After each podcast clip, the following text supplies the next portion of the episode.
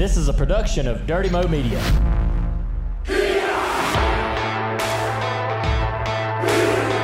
Hey everybody, it's Dale Jr. We're back again for another season of the Dale Jr. Download. Not much has changed. No. Actually, a lot has changed. We got a whole new studio, and a lot of hard work went into it. Really excited about that, and we're going to put on some awesome shows this season, and I'm excited to get started. So Mike Davis is back as my co-host. Our first, we're going to have a lot more guests this year, Mike. Our guest for today's podcast is going to be Tony Ury Jr. and Tony Ury Sr., and we'll talk to them in a little bit, but let's get started. Year 2019. Set. Built. Microphone. 1, 2, 3. Check. Video. Are you ready? Rolling. The Dale Jr. Download. Podcast. Go. Dale Jr. Second flag, you win. Oh, yeah! Woo! Mike Davis. Drivers need to shut up and dance. Built. Off. Fun meter. Head. The Dale Jr. Download. The season starts now. Mike, I think Matthew Dillner has a little too much fun putting those together. No. What made you think that? Yeah, we talked about, we got a new studio. Matthew Dillner's back. We also have a new partner. Leah Vaughn is going to be on the show. You're going to hear from Leah from time to time throughout the season. She's going to have a lot of cool, I won't really go through it in detail, but she's going to have a lot of cool input on the show, and it's going to be social media based. So as we're doing the show, there'll be things happening on our social media handles, the Dirty Mo Media social media handles, and Leah will be controlling most of that. Live polls, interaction with you fans as we're listening and doing the show as they're listening. But excited about all this. It's going to be fun this season. We also have NBCSN covering the show for a complete hour on Tuesdays at 5 o'clock. It's replacing the 5 o'clock NASCAR America that you typically had last year. Well, now it's NASCAR America Presents the Dale Jr. Download starting at 5 o'clock on NBCSN. So it's going to be an exciting year. The studio is amazing. Mike, I know that you spearheaded this. You've had a lot of help. You can go into detail about that, but it looks incredible. Well, we basically pillaged everything at your property and brought it over here. So basically, we just moved Dirty Mo Acres right into the shop here. And so, listen, the question is, do you like it? If you're happy, if you think this is a good representation, I mean, we got a little Jimmy Means over here in the corner. We got a pinball machine that's probably not even in a shot that is special to you. This is a little shrine, to be honest with you. Absolutely. As we go through the season, we can get into detail on what these items mean and their reference to whatever has happened in my life or your life even, and the stories we'll tell. But I'm excited about the studio. It looks great. It feels great. I think it's going to be fun for our guests. We're going to miss the couch. Are you really going to miss the couch? Well, we'll miss that just a little bit. A little bit. All right. Nobody could get too tired on this set. That'll be good. I've already had people on social media say that we should bronze the couch. Somehow we should be able to remember the couch and acknowledge its assistance in helping us create this awesome podcast over the years. Well, the couch is now in Aunt Kathy's living room. Well, damn. That's right. There you go. I mean, right. It is now a living room couch. So it's still doing its thing. Yeah. Still in the family. Yeah. Well, so let's get right into what's going on in the NASCAR world. Before we bring on our guest, Tony Ury Jr. and Tony Ury Sr., we invited Tony Jr., hoping that he would bring Sr. They're going to get on here in a bit. We're going to talk mainly about their careers. Before they ever started, we won't talk about Bud 8 Days. We won't talk about Hendrick days and all that. I want to hear more about what they did when they started racing. What's their memories of getting started in racing? But we're going to talk a little NASCAR news before then. There's a lot going on in the sport. We had a race yesterday, the Clash. Yeah. Did you guys watch the Clash? Which version of it? I watched the first rain delay, second rain delay. Yeah. I got to it. Finally, we had a race that didn't actually finish. Yeah. I went old school, and Emma Wren did on the way back, driving from Daytona. Well, you probably got the better version, listening to it that way, Matthew. It was the rain's always difficult when you have that kind of slow in the process of the race. you know, we kept having the cars come down pit road, and that's always kind of rough to be able to enjoy the race that way. The guys ran around the top. Everybody got in line. Wasn't very exciting. But you couldn't, you know, and the fans will say as the race is going on, the fans' reaction to that is, why won't they get out of line? This is boring. Well, there's a lot of reasons. I'll go over them. The package itself creates some of that. So we can look at changing the cars a little bit to try to make the cars race a little better so that when you do get out of line, you don't go straight to the back. If the drivers could pull out of line and know that they would not go right to the rear, they would.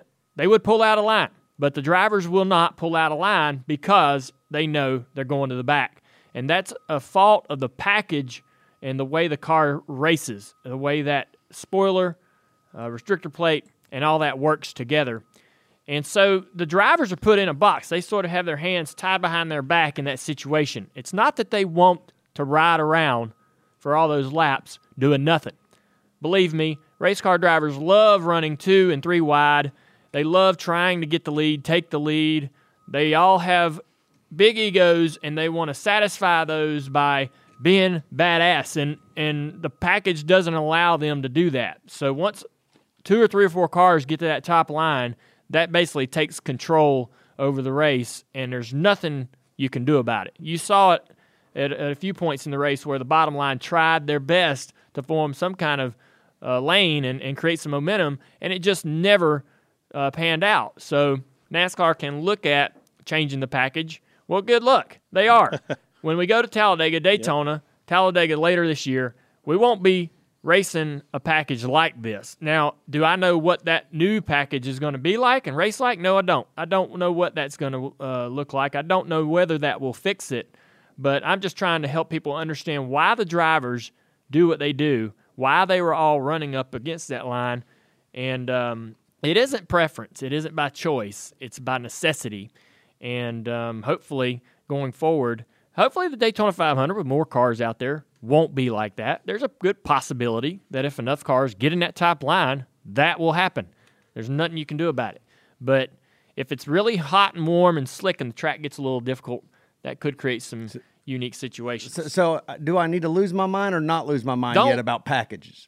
Don't let no. Yeah, Mike loves packages like you love 8x10 photos. You know, we started off. I don't, look, I'm sure there are good reasons why NASCAR did not just go right into the new tapered spacer for this race like they will at Talladega and Daytona going on throughout the year. I don't know why they didn't just jump on into the Daytona 500 with both feet and start with the new tapered spacer package, right?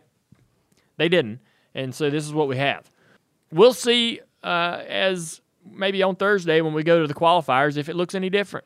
If we see more of that in the qualifiers, then the Daytona 500 could be similar, and that'll be frustrating. One of the things that I think they could do to help this clash, and I say this, I've tried to avoid playing devil's advocate, and you know, especially after the fact, going, well, this is what they should have done. I try to avoid doing that because it annoys me when people do it, and I don't want to be that guy. But I'm only going to say this because I'm afraid that the clash is going to end up getting scrapped altogether. There's been a little chatter about what's the importance of this race, is it necessary, and so forth, slimming down the schedule and whatnot. And the race itself had lost its identity. I mean, look at all the different names that they've called it over the years. That's how you're eligible to get into the race. That's changed. All that muddied the waters. All right. And created an identity crisis for this race. Here's how you cure all those issues. You can cure how they raced in that race. You can cure the identity of the race itself. It needs to be strictly for pole winners. I've said this before. Yep. Mm-hmm. They need to go to strictly pole winners of the race. Nobody else gets in. If you win a pole, you get to run the race. All right? And if that leaves out your stars, so be it. So be it. That's what happens. It's an invitation only. And it will create some interesting conversation about pole winners each week. When guys would win the pole in the 80s, 90s, whatever, when this race had an identity, they would get out and be excited and say in their interview, I'm in the Clash next year. This is exciting. We are in the Clash, because it was important to be in that race. Just like when you would win, I'm in the All-Star race now. Yeah. Because I won. All right, so if they would go back to just having poll winners eligible only, no other eligibility, poll winners only, 20 laps. Run the race in 20, and it's a 20-lap sprint. Like that's what it was in the 80s. That's what it should be. Run it before qualifying. It is not the dessert of the day. It is not the premier event of the day. Poll is. Poll qualifying is. I think they should be separate days anyway, because you should have headlines. I disagree. I think it should be at the start of the day, the poll winner setting the field, setting the front row for the Daytona 500 is the focus. This Clash is a 20-lap exhibition for pole winners at the start of the day.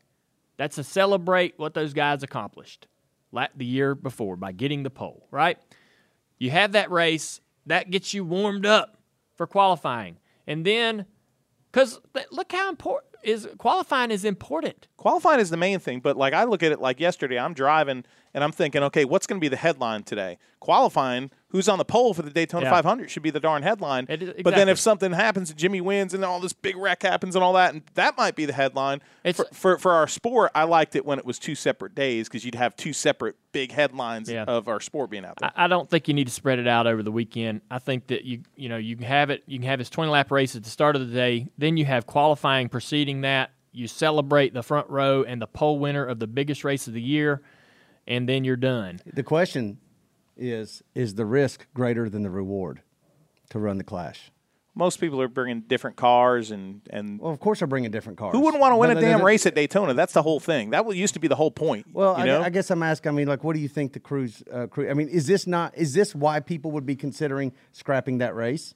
Because of the risk? People would consider scrapping the race because of its relevance and its importance and its identity, which it doesn't really attain anymore. It has lost a lot of that over the years with multiple different name changes, the multiple different ways you could get eligible for the race. At one point, anyone and everyone could get into the race. If you had a valid North Carolina or United States driver's license and had, and had competed in any type of stock car racing event in the previous year, you basically could enter into what was the shootout or whatever the hell they call it, the unlimited. So they just need to go back to what it used to be. It was great then, it can be great again. We don't need to have a this mid-race caution period for no reason. I mean, that caution period is there in the middle of that race, and there's no point in racing until that until beyond that caution period. Everybody sat there and watched that happen and knows that, hey man, these guys aren't going to race till the end. Well, let's get rid of all that. Yeah. Let's get rid of that nonsense and just have a 20-lap race and let them go. And anybody that does race, they shame the other drivers. Will shame them. What are you racing at lap 6 for? Just get to the end. Yeah, there's a caution anyways. Yep. Yeah, that's good. Yeah. Let's just get to the caution and get beyond that. Let's get rid of all that. So that's my 2 cents. Well, hold on. Did you have an opinion on how that race unfolded? Yeah, absolutely. A lot of people blamed Jimmy. A lot of people, said that Menard came down. I was reading an old. I was reading this old article. So Benny Parsons won the Daytona 500 in 76, right? David Pearson's leading the race. He comes up on a couple lap cars, and he spins out going down the back straightaway. David Pearson spun out, leading the Daytona 500 with just a handful of laps to go, handing the victory to Benny Parsons. Everybody was up in arms about how that happened, and David Pearson got out and said, look, it wasn't the lap car's fault. It wasn't this guy and this guy. It wasn't nobody else's fault. It's just how when I got in that area, it moved the cars around and created a problem and got me spun out. All right? I had contact with another car. And people just don't understand how the cars are moving around going at that speed, how the cars interact with each other and are manipulated by each other. And the movement of the 48 from out behind the 21 affects the 21's car, and he's having to control his car because it's trying to move around because of what Jimmy did. Jimmy just went from behind him to his left rear quarter panel, and the 21 car Menard has to correct for that because it tries to steer his car in one way or another. All right? People don't realize that. They think the cars are just going and the guys are in total, complete control. They're not. All right? So as Paul Menard had to adjust for that maneuver, that change in air pressure or what happened, whatever creates that function of his car moving around by the air, he steered to the left a little bit. Jimmy was very aggressive in trying to side draft the 21, didn't anticipate the 21 moving, and he hit him. He was very aggressive in trying to side draft and ended up running into the side of the 21 car. So in my mind, it's a racing deal. They're all at fault and nobody's at fault. Mm. And so, you could say that Jimmy was extremely aggressive trying to side draft. He didn't disagree with that. Yeah. He said it. Right. And so yep. I would put a little bit of responsibility on Jimmy for being very aggressive for side drafting, but also the 21 car did move. He had a movement, but albeit it was only a half a foot to a foot, but that's all it takes. Mm. If Jimmy's going to be that aggressive on the side draft, the 21 cannot be moving, but you don't know how the change from Jimmy moving out from behind that 21, you do not know what the 21 had to do with the steering wheel to correct that, how that changed his car. Because the cars move around. If I try to side draft a guy, it sucks his car closer to me. It can do some weird things out there. And that's what David Pearson was trying to say about how he got in a crash on the back straightaway and lost the Daytona 500. He's like, it's nobody's fault. People don't understand how the cars move around when they manipulate each other and move each other around, and they can make contact without totally unintentional. And so, I was just happened to read that story yesterday and thought, man, this is so similar. And here is David Pearson, one of the greatest of all time, in the same situation with the same comments as my opinion of the wreck. And so, I don't put it entirely on Jimmy. I don't put it entirely off his shoulders either. And Menard's car did move, but did Menard have to make that steering input because of his car moving around because of its how Jimmy moved out from behind him? It could have sucked his car around and made him correct for that. I think that a blocking maneuver would have been way more pronounced. Oh, I don't think he blocked. I don't think he knew that Jimmy was pulling out. To me, it looked like Jimmy's car moved more right than Paul's left, but both of the attitudes of the car seemed to be affected by the change which you're speaking about. Yeah. So, I mean, I'll tell you one thing: it's a terrible feeling when you wreck all the field. I've done that. I bet there's those commercials like you want to get away. Like one place you'd rather be than the one that just wrecked 20 cars in an exhibition race. You get to go to victory lane, so that takes a little sting out of it, but it's embarrassing. I was happy for Kevin meandering. Think about this. Yes. Think about this. You tear up and destroy all those cars, and then you got to go back in the garage the rest of the week and be around all those people. That's embarrassing. Yeah. I wrecked the whole field one time at a test. Oh, that's worse. Ooh, yeah. Boy, that was terrible. We weren't even racing for nothing, right? We were just out there practicing, and I bump drafted somebody wrong and wrecked all the cars, and I wanted to crawl in a hole, man. It happens sometimes with an SH in front of it. Yeah. So. Another piece. There's a lot. We're going to just kind of bounce around on some of the things that's changing this year. One of the things that's not changing, NASCAR announced that group qualifying is going to remain for the 2019 Cup season. Group qualifying. So why that's important is because they've changed the package. When we go to Atlanta, it won't be quite as critical. But when we go to a lot of these tracks throughout the year with this. New package with less power and so forth and drag and all that. Drafting is going to be important. If you were able to catch any of the action at the test for Las Vegas, you saw kind of how the cars are going to be racing around each other for the most part. A good example of what you might see going out through the season. So if the draft is going to be critical, then group qualifying, you're going to have guys wanting to draft, mm-hmm. right? Needing to draft, mm-hmm. right? NASCAR said... They're not going to take away group qualifying. So when we go to a lot of these races, at least until maybe they change it, we may see some wild things going on mm-hmm. For guys to manipulate their speed. We may see a lot of what we see, I think, at the plate tracks where the manufacturers all get together and say, hey, let's all go out together. Let's all try to draft together and create the most speed we can. You may see the Chevrolets, the Toyotas, everybody acting independently as manufacturers to try to work together as a group. NASCAR did say they'll adjust as necessary. They're not going to stick their heads in the sand. I just think it's really interesting. We don't believe single qualifying is going to be very exciting is what Scott Miller said. And I can take it or leave it. You know, the group qualifying for me hasn't really made it more interesting to watch. Going for the pole. Really? No, it hasn't. Hasn't done much for me either. No, I mean, the cars are still out there running by themselves. In the past, they have. You know, the guy goes out there and runs a lap, and there it is. It takes a little longer to do it single car runs than group. But for me, I could take it or leave it. I could do either one. I'm still sitting there waiting to see who's going to get the pole. Right. Either way. And but anyway, Scott Miller from NASCAR, they don't want to go away from the group qualifying because they think that the single-car qualifying is going to be less exciting and fans won't be entertained. So they're going to try to stick with group qualifying. That'll be interesting, something to watch, monitor as we go forward. They are going to shorten the first session by 5 minutes to 10 minutes, so it'll make things more urgent. I like that. Yep, there'll be 5-minute breaks between the sessions instead of the 7. I like that as well. So they're tightening up the window, and that's great for the broadcast to have a tighter program.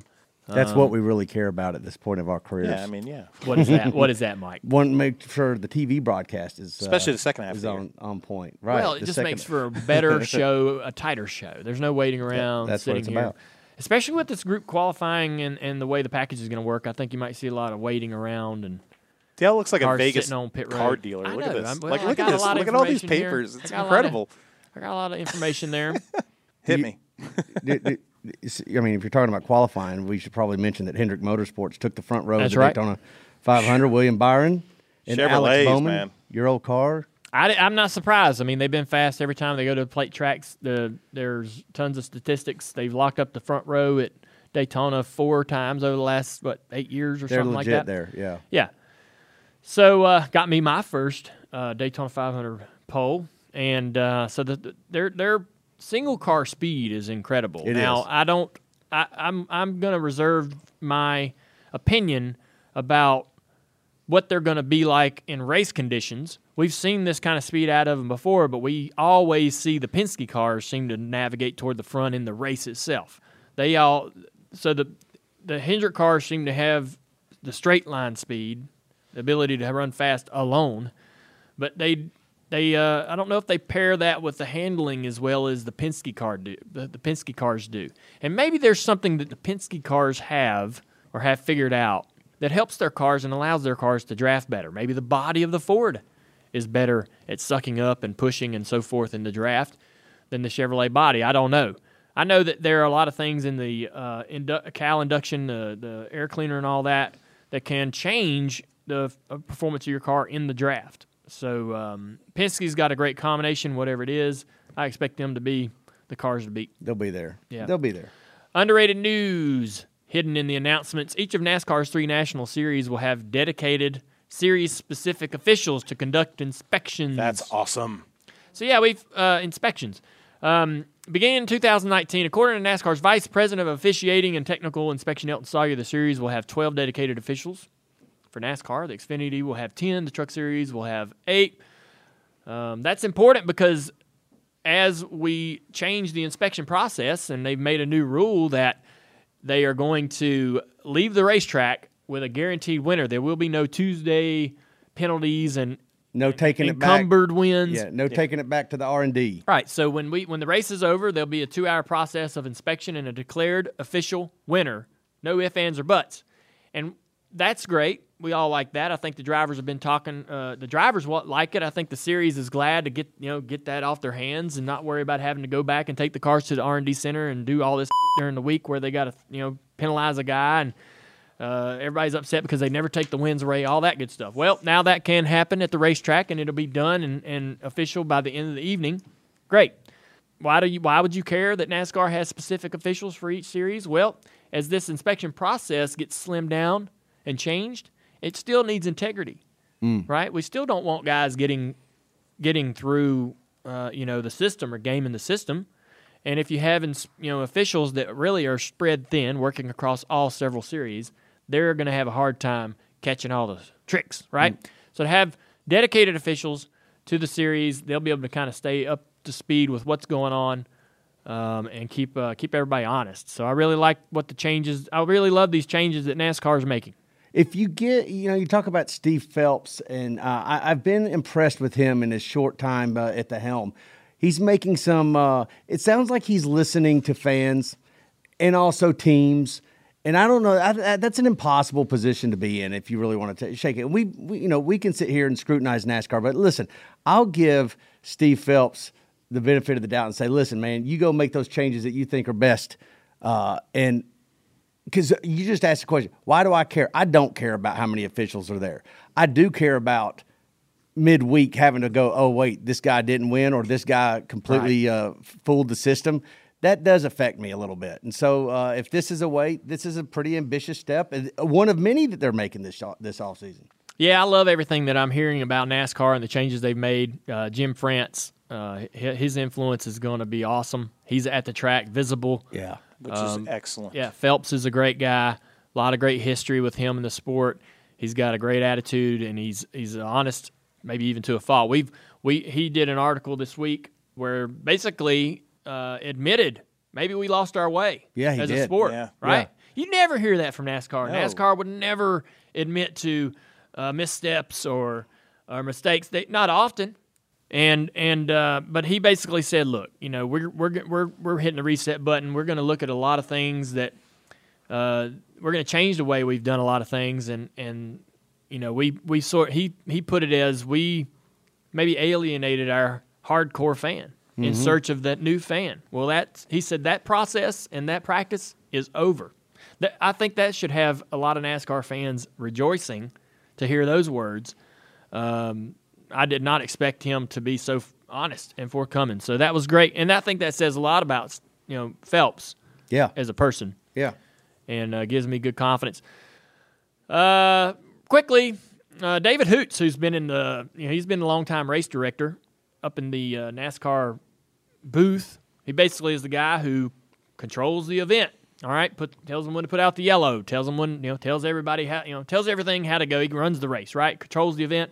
He's calling his last race, the Daytona 500. Anybody got any comments on that? I think David Hoots has done an amazing job, and I'm going to miss him.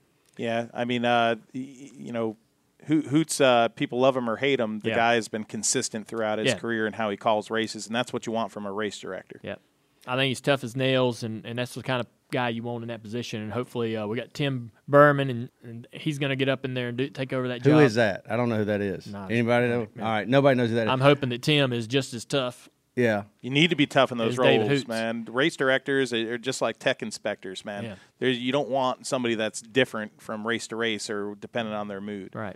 Also, we got the new Gen 7 body coming out in a couple of years. There's been a little chatter about that. NASCAR's going to develop a brand new car. All right. And they're talking about maybe having the composite bodies that the Xfinity cars have, which I think is a great idea.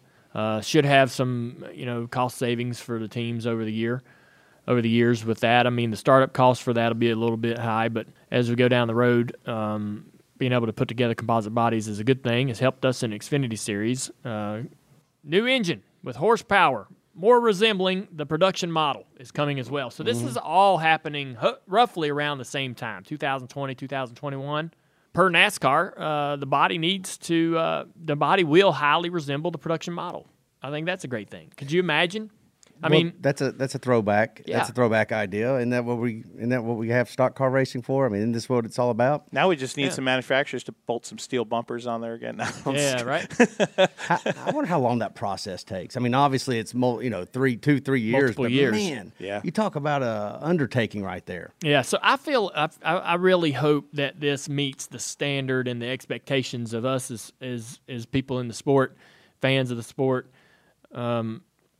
The cars do need to look even more than they do today, like the cars we're seeing in the car lot and the cars we see driving up down the road. The cars need to resemble those production models as close as possible. We need to have that manufacturer connection. We need to make it important for manufacturers to want to be in the sport. And why would they want to be in the sport? Right. Yeah. Why would they want to be involved in NASCAR? Well, that would be to sell cars, right? Sell cars off the car lot. So the cars need to look like the cars on the car lot. The old win on Sunday, sell on Monday slogan that was used so often back in the 80s and 90s when the cars did more resemble their production counterparts.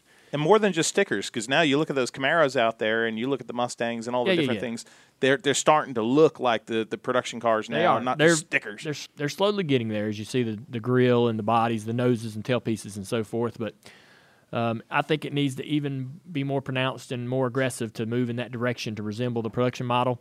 It's important to the fans, too, as you know, that manufacturer identity and that importance creates superstar personalities. So, and that connects that superstar to the manufacturer. So, okay, you're a Chevy guy, right? Okay, or maybe there's a and a guy who's a Ford guy. He ain't gonna buy a Chevy. Nope. He's buying Fords all his life. Yeah. Right. There's gonna be Fords in his driveway. Yep. There's Chevys in your driveway. That's right. You're more than likely gonna pull for the guys that drive Chevys. He's gonna pull for the guys that drive Fords, right? And those manufacturers create the superstars that empower, that sort of bolsters that superstar, that individual driver's identity and his celebrity, if you will. When you think about Bill Elliott, you think about Ford.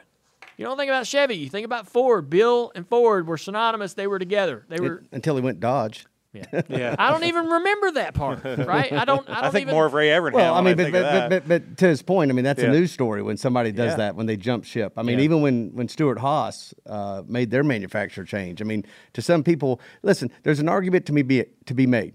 One is there's not that manufacturer identity that, maybe our dads had when they were kids or whatever, but if NASCAR has a problem with a disconnect between their, their core fan base, this is necessary, right? I mean, you got to go back. If Steve Phelps is saying we may have lost our way, that was all because we got distracted on where are we going next? Where are we going next? What are kids consuming now? What how are you going to get fans? And that's important, but not at the risk of losing the people that care about those manufacturers. That's and so if we could have, there's got to be an idea that can appease both, right? Yes. And so, I'm with you on that. So all this is connected. So getting the manufacturers to see the importance of being involved is very critical to the health of the sport, and it also helps the drivers' personalities and be able to sell the drivers to the fan. This is why also you're seeing that new Gen 7 body and engine conversation come up.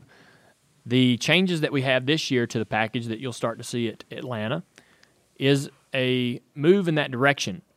A transition to get to horsepower numbers that resemble those production models, and that makes it more interesting for new manufacturers to get involved. It is more reasonable financially for the new manufacturers to get involved. These manufacturers that want to be in the sport cannot afford to come in at 750, 800 horsepower. It's more reasonable for them to consider coming in at 450, 500, 550, whatever. So The opportunity for more manufacturers to be involved, to be able to have a car on the racetrack that looks like the production model that they're selling on the car lot, to have drivers that are connected to that manufacturer and loyal to that manufacturer, that's really very similar to where we were in our heyday. Yes. And it ties right in with Steve Phelps and his conversation about maybe we've lost our way. So all this sounds really good. Yeah. And my hope, again, is that when these cars are developed and we do get to see the Gen 7 body for the first time, that it looks so similar to the street car. I think that's everybody's hope. Can I just add one more thing? I'm ready to be completely optimistic about NASCAR's future. I'm tired of hearing people shoot us down. I'm starting to take offense to it, as a matter of fact. And it's like a lot of people sit there and want to throw darts at NASCAR, and and we get hit in the face with it every day. But the fact of the matter is that this thing didn't. The sustainability of this sport isn't a coincidence, right? And there is a connection to the automobile still. And so with Steve Phelps, it gives me. I've made a personal choice to hit the master reset and say I'm going to be optimistic about this, because frankly, it's exhausting. It's exhausting sitting here complaining about things, isn't it? I mean, the one thing, as I say that, I'm going to complain about one thing. It's like I really was rooting for to be an awesome weather weekend for Daytona. Yeah. It's like I didn't need to see these rain delays and stuff, and that was just so disappointing to me, because I'm really rooting for these changes to work, for people to finally get exhausted with me on the complaining and find all the good things about NASCAR. If we can literally look at all the good things that we do while we do this sport, there's a lot more than what we would, go nitpick and complain about. Now, NASCAR will have its, this new race director. He's going to have his moments. People are going to scrutinize his calls. Oh, yeah. That's going to happen. But listen, I mean, let's really kind of get together here on this. It's just exhausting being the one that sits there and bashes NASCAR. That's just kind of where I'm at with that. That's, I guess, my point on that is that's why I'm receiving all these new changes with an open mind about it. Yeah, I think it's important to not look day to day. It's more to look into the future. We're in a transition with these new rules this year that are going to take us somewhere. And we're going to take these next couple of years to learn how to make this package work and how to make the racing exciting for the drivers, how to make the cars fun to drive for the drivers. And it's going to be a 5 to maybe even a 10-year process. Yeah, but the drivers need to jump on board with that as well. They're not without sin in this, without a doubt. Yeah. I mean, the drivers, there needs to be a master recalibration of their mentalities. Yes. A lot of these young guys, there needs to be some ownership about it. I'm not going to get on my soapbox about them, but I'm just saying is that they're, that goes across the board. The drivers need to jump on this too. You don't need to go sit there and scrutinize it when your car is, these rules packages. I'm in the camp where I don't want to have to hear about rules packages because that bores me and I don't relate to it. So yeah. I don't need the drivers to force feed that to me at all. Everybody sees all the changes happening within the sport, and I think everybody wants the best for it. Everybody wants the best.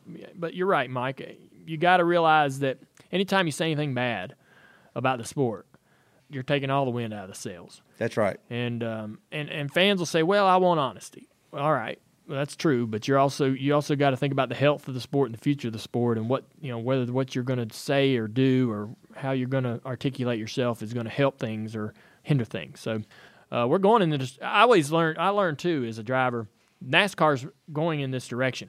You're going to get on the damn ship, or you're going to stand on the dock. Mm-hmm. That's right. So you can complain or about rules or an infraction or packages, whatever, but ain't nothing changing. Right. So might as well pull your weight, get on and pull your weight. All right, so we got the Euries coming up here in a minute. Excited about that. And before we get to that, though, we got a Pristine Auction read. All right, they're back. Yeah, they are. Oh, yeah. So Pristine Auction was a big supporter of the podcast over the last year. They're back again. And what it is basically is an online sports auction site where you can bid and win authentic sports memorabilia from the comfort of your home. They offer daily auctions where all bids start at $1, so that's pretty cheap. That's pretty good. Easy for everybody to get involved. That didn't go up in the off season. That's good to know. Yeah, stayed at $1. It did. I feel y'all. There's no waiting around, so the auction's going to end quickly. You got to hurry over and check it out. They're daily auctions, but they also have other formats. They have the 10-minute auction, which is a lot of fun. Items pop up just for 10 minutes, and they're gone. And you can jump in there and get some really, really great deals. And they guarantee the authenticity of their items. It's authenticated by the most trusted sources. There you go. You hit that pronunciation. I've been practicing 2019, man. You're on it. Well, I've been practicing over the offseason. Sitting there reading old racing programs and practicing authenticity. Yeah. That's his offseason. I've signed for Pristine, as I know a lot of other drivers have as well. So when you're bidding on these items, they are signed by those individuals. You cannot trust that anywhere else. What's the best part, though, Dale? The best part? It's so affordable. Yeah. Okay. I didn't know where he was going with that either. I know. I didn't either. I think the best part is knowing that it's genuine, because everywhere else you go, I mean, I'll even go on other sites and see autographs and go, "That's not mine. That's not. I did not sign that." What an awful feeling. It is an awful feeling because you know someone's getting taken. Yeah. Yeah. And that's the worst feeling. But if you go to Pristine, that's my autograph. Any other autograph or item you see on there is genuine. Right now, there's a signed die cast by my buddy Martin Truex Jr. It's his number 78 car from 2017, his championship season. And the bidding is only at $15, a signed die cast. Hell, I might get in on that. It's the blue fade paint scheme he drove to a win at Kansas. So it's a winning paint scheme. $15 right now. I'm sure that's went up in just the last few minutes. And I'm sure he left that win and went directly into a tree stand because it was in Kansas. Yeah, so or he's coming from a tree stand. Or he was probably both. Right. Go check out PristineAuction.com now. You'll be hooked. It's free to register. It's free to bid. So free. It's free, man. You only have to pay for the items you win. That's Pristine Auction, spelled PRISTINE, auction.com. When you register, be sure to select Dale Jr. Download Podcast from the drop-down menu in the How Did You Hear About Us section. That lets them know that we sent you, and then they'll know to keep supporting our podcast. You, the listeners, are in control. Thank you. All right, so our guests are here today for the Dale Jr. Download. We talked about it. We told everybody who was coming on for the first show this year. Tony Ury Jr. Pops is Tony Ury Jr.'s guest. We were hoping that you would come along, Pops. And we're so glad to have both of you here. I've got a lot of things that I'm excited to talk about, and a lot of things that I don't even know about. And I'm hoping to have you guys back multiple times this year, and so we can get more get further down the line in the story that is y'all's lives and career in racing. But for today's show, I kind of wanted to talk a lot about what you guys experienced when you first started. What was your experiences? Your first memories of going to the racetrack and each of your driving careers, maybe how y'all interacted with Dad for the first few times. We want to get to that first trip to Daytona that you went on with Dad. I've got pictures of the pit stops and all that. So first, let's just go ahead and kick right into it. Tony Sr., what's your first recollections of racing? Your father, Ralph, when did you remember going to the racetrack? Well, my dad raced at a dirt track there in Kannapolis, a quarter mile. Kannapolis had a dirt track? Kannapolis had a dirt track. It was out off of Center Grove Road. And it was a little quarter mile. Started out street stock racing, playing, just having fun. And Dad and my cousin, it just kept escalating, getting bigger and bigger. So it got to where we needed more motors. So we didn't really know a whole lot about motors. So your grandfather, Ralph, called Daddy up and needed a water heater put in the house. Yeah. So he goes over, puts him in a water heater. He goes out in the shop and was talking to him, and he told him, he said, "I tell you what I'll do." He says, "I'll swap you this water heater job for a motor." Yeah. He said, "I need a motor for my car." So he says, "Well, we'll get you a motor. That ain't no problem." And so he ended up building him a motor for his little car. So it just kept getting bigger and bigger. Well, they became really close friends and started quail hunting and deer hunting and everything together. So while he'd stop by the shop, and they'd just talk and laugh and carry on, So it ended up me and Randy and Dale would be out in the yard riding a go-kart over in the woods or something. So yeah, that's kind of how it all got started, escalated, So this was probably around what year? Oh, this was probably in the 60s. Yeah. Yeah. And so you and Dad were teenagers. Yeah. So I've heard stories about y'all hanging out, cruising, driving around town and stuff, but I didn't know y'all knew each other as boys, as young kids. Yeah. Yeah. Yeah, we, I guess Dale was probably 15, 16, whenever I first met him. Yeah. And, but me and Randy went to school together, so that, I really knew Randy better than I did Dale, but when we got to hanging out over there, then we got to riding that go-kart in the woods and all that stuff, and then we got close with all of them, so it just kind of escalated from there, and then it got to where we was hanging out up there at the Idiot Circle, riding around the Idiot Circle. I think I know what that is. Probably the same place we were hanging out, Tony Jr. Yeah. Yeah, oh, yeah. Yeah, they had this uptown Kannapolis, just had a big circle back there, and everybody go up there and just ride around the circle. When you get tired of riding there, you go to Concord and ride there a little bit. That's where we would go, yeah. All hang out in the parking lot and everything. So tell me about that.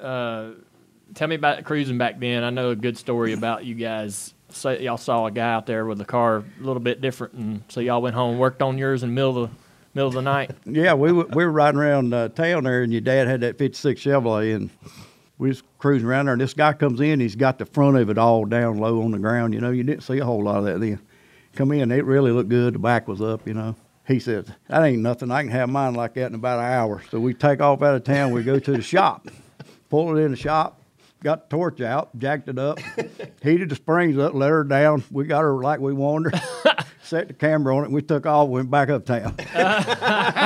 Give him an hour. Give me an hour. I'll have that thing. That's funny, man. Goodness gracious. So what's your first recollection of you and Dad going to the racetrack together? Well, he, I was driving dirt car, he was driving dirt car, but I never really raced against him. He was always like in a different class than I was. He was always there. We before I started racing, Daddy and Ralph raced in the same class there, and Dale was in the class under that. So by the time I started driving, Dale had moved on up, so I never got to race against him. But around the old Concord Metro Line racetrack, you know, that's where we all raced at. What got you into driving? What made you want to try it? Daddy loved to go to the Outer Banks fishing, and so every weekend when we'd go to the racetrack, he'd let me take his car out and practice it. So every week I was practicing. So he was going to go to the Outer Banks fishing, and I said, well, you just need to let me take that car and race it. He said, I don't care, take it. So they took off to the Outer Banks, so me and David, my brother-in-law, we went to Concord, we went to race. Yeah. And I don't remember how it turned out, but. You ended up building another car. Well, yeah, we ended up building another car. But then later on in that year, they had this race at Metrolina, and they said no drivers that's currently driving could be in that race. That it had to be someone off of your crew had to drive that car. Ah. So David Oliver's dad come to me and says, I want you to drive my car. So we went to Metrolina, and Randy, he was in Dale's car that he drove, and I drove David Oliver's. And I ended up winning the race. So the next year, Dad said, all right, I'm going to give you my car. I'm going to build me a new one. So that's how I got started. Ah, okay. And so David Oliver is a guy who owned the car that we restored for you. That was the car that you ran your very last race in? Well, David was the driver of that car originally. Okay. Yeah, Danny Simmons owned the car. David Oliver drove it for a while. Yeah. But David Oliver is the... His dad was the owner of the K2 car. Okay, the pink car that Dad drove. The pink car, yes. Yeah, okay. All right. So you and Dad married sisters. Of course they did. Yeah. How'd that happen? Well, he came to me and says, I want to go to Carolina Speedway and race tomorrow. It was on a Sunday. He said, I don't have no help. Will you go with me? I said, yeah, I'll go with you. I said, I ain't doing nothing. So me and him and Randy jumped in the truck. We all took off and went to Carolina Speedway to race. We ran that race. We was coming home. This turns into a big story here. go to town on it. Go to town. So we go over there and race. He ended up in a wreck. We fixed it, and he finished the race. I don't remember where he finished, but we loaded up, and we had to take it back to James Miller's house. So it was over in Reimertown. So we took it back over, and he's running wide open. He said, "I got a date with Brenda. I gotta get home." Said, "I'm late." Said, "I gotta go get Brenda." And so when we get to James's, he calls Brenda and tells her he's late. She said, well, I can't go nowhere anyway because Daddy told me I had to take Sandra with me. He says, okay. So he hangs up the phone. He says, you got to go with me tonight. Wingman. Yeah. He said, you got to go with me. He said, I got to take Sandra with me. Me and Brenda's got to take Sandra with us. So I said, who is Sandra? He says, oh, she's a pretty girl. You'll like her. Yeah, your future wife. Yeah. So we get in the car, and we take off, and he's just flying. It's the same 56 Chevrolet. We're flying down the road. We gets out there on Concord Salisbury Highway. We're running. We're getting it. This guy backs out of the driveway in front of us. We go down through the ditch, knocking the mailboxes down. We're stuck in the ditch. We can't get out. So electric fences up on the front fender. Fire's just flying off of the front fender. So we get out of the car. But Randy, he was in the pastures out on the right. Dale said, Randy, don't get out that door. That electric fence will get you. So we all go out the left side. Randy walks right around the car and touches that fence. Oh, no. We laughed. We stand on the side of the road laughing. The car's not really tore up. It's just in the ditch. So stood there figuring out how we was going to get out of the ditch. This guy comes by. Randy standing there and stops, and he says, hey, will you take Randy to the dad's house and get a truck and come back and pull us out of the ditch? He said, yeah, I'll be glad to. So Randy jumps in the car with this guy, and they take off, so they're going to go get the truck. Well, we're standing there. Well, here comes this guy in a pickup truck. Somebody Dale knew. He said, I'll pull you out. He just jerks us out of the ditch. I said, all right, cool. So the man that we tore his mailbox and stuff up, he's standing out there and said, we'll be back tomorrow to fix the mailbox. All right. So we jump in the car, take off. Well, now we're going faster than we were the first time. Well, we're really late now. Yeah. So we go by Randy. Randy's coming with a truck. Poor guy. Yeah, we go flying by him, you know. So we get over to Kannapolis where the old Kmart is. The cops get us. Oh, man. So we're sitting in a car. I'm sitting in a car. They got him out. They got him in the car. And they're over there. They're just talking. I'm sitting in the car. I'm going like, we're fixing to go to jail right here. I mean, we were hauling it now. When we come by that where that QT is now, we were hauling it. And so I'm sitting there in the car. He comes over and he goes, sticks his head in the window, he says, "Get in the driver's seat, crank it up, and mash it to the floor." No. I said, "Mash it to the floor?" He said, "Yeah, just stomp it to the floor, make all the noise you can make." Okay, so I crank it up and just like that. And he says, "All right," cuts it off and goes over and gets in the car. I'm going like, what was that all about, you know? Right. So he comes back, he's laughing. He said, "I got a muffler ticket." Wow. So we take off, and then we ended up going to pick up Brendan Sander, but that's how it all got started. The Hangover movie's got nothing on you. No. I'm serious. That's like the original Hangover movie. My gosh. So a lot of people think about, you know, y'all as just race car drivers. Y'all had jobs. Y'all had real jobs. Where were you working? Great Dane Trailers in Charlotte. Yeah. And how long did you work there? I worked there 16 years. Really? Yeah. But and then their next job was for your dad. Was working for Dad. Yeah. Dad worked with you at some point. At Great Dane. At Great Dane. How'd that work out? About 2 or 3 times he worked there. Would he get fired? He would work in the winter, and then the summer when he started racing, he never showed up, and they'd fire him. Then he'd come back. But he was such a good aluminum welder and worker and stuff that he'd come back in the winter and tell Blackman, "I need my job back." He'd hire him back. What kind of work was it for you guys? Trailer work, but Dale, he did a lot of aluminum welding and stuff like that. But what were you doing? I was doing lift gates, brakes, stuff like that. Yeah, sounds tough. So you... You end up quitting your job. Did you quit your job to go work for Dad? So how did that conversation happen? Well, like for 3 or 4 years there, I was just working at night. I'd leave Charlotte at 4 o'clock and go straight over there and go to work, and we'd work 10 or 11 or whatever. At Dad's? At Dad's, and this, behind your mom's house. Okay, yeah, so this shop's behind Martha's. Yeah, right. Yeah. So I would go there every day and work to 10 or 11 o'clock. So over the winter, we kind of messed around all winter long, you know, and comes time to go racing, we ain't got no car ready. We get a car from Hudson Pay, and we start building it, and Harry Hyde Jr., I think, put the body on it. And so the car wasn't ready to go, so I keep going over and going to work. Well, him and Teresa go to St. Thomas. Well, they got married, and that was their honeymoon. Yeah, so they go to St. Thomas. Well, he's got his little bag phone. That's when the first mobile phone come out. It was in a bag. Yes. So He's down there on the beach with his bag phone. He's calling every 2 hours. Where y'all at? Where you getting anywhere on that car? I said, "Dale, I got a job. I have to work every day. I'm only here 3 or 4 hours a night. I'm doing all I can do." Yeah. So he kept on. He seemed we wasn't going to get it done. And what it was, we was going to test with Childers. So he says, "You just need to come to work for me." I said, "You've been hollering that for 2 or 3 years, but it's never happened." He said, "Well, I'm going to have to hire you because that's the only way we're going to get that car done." He said, "I'm going to talk it over to Teresa. I'll call you back." So he called me back the next day and said, "You just need to go ahead and quit your job and hire you." I said, "Well, we need to talk about how much money you pay him first." Right. I said, "I don't trust you." So we got in an argument over the pay and all that. So I ended up quitting my job. I had a... If you was there 15 years, you got a little retirement thing anyway. So I'd been there 16. So I said, all right, that's what I want to do anyway. So I quit and went to work for him over at Martha's. Yeah. Did you ever have any reservations down the road? You know, a couple months ago down the road, you're like, man, I made a mistake. I wish I had done this. Yeah. No, it was good from. It was good from day one. Yeah. So around, I mean, obviously at that time, Tony Jr.'s in your life, and he's.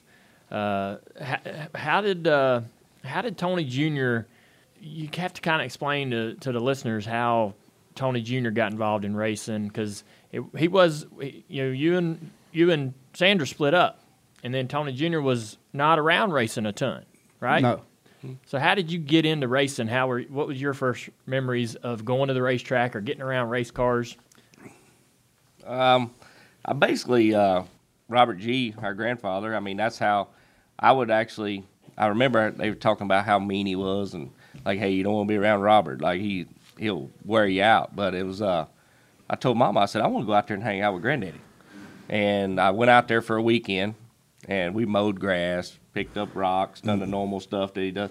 But you'd get to go out there in the race shop. And, like, he had all these race cars. And, I mean, you remember, it's like there was a shed in the back. It had the old Darrell Waltrip 88 car. Yep. Like, I'd walk back there and just pull the cover off, and you'd just be in awe. You'd go down in that little shed, and that little shed just had pictures of the 71 Roadrunner all wrecks. I mean, just stuff from the 70s. And it was just like, and you'd be like, there were speed records on the wall of like posters and stuff. And it's like, you didn't know what all that meant back then, but you was just in awe that all this stuff is around. Yeah. And so basically, me and Granddaddy hit it off. Everybody called him Albert. They called me Little Albert because I looked just like him. So we went everywhere together. I started spending every summer out there. So, like, I guess I was 14 then. So basically, I spent the next 3 summers staying with Granddaddy. Like, I'd get out of school in June, and I would stay there till August. Yeah. Like, wouldn't even come back home. Like, enjoyed it so much. But it's one of them deals where if you got your chores done around the house, like you got the grass mowed, you got the leaves up, well, then you could go to the shop, you know. And then some days you'd get to go to Hendrick Motorsports when they were up in that gray building up there on top of the hill. You'd get to go in there. Yeah. And I can remember to this day is like there was Cheech and Paul and David Watkins. All these guys are up there, and you're just looking at the stuff they're building, and you're just like, you're in awe. You're like, this is so cool. I think it was Tony Bunnell. Worked a lot with Granddaddy out in the paint shop, so I'd go out there and kind of hang out with him. But it was just so impressive.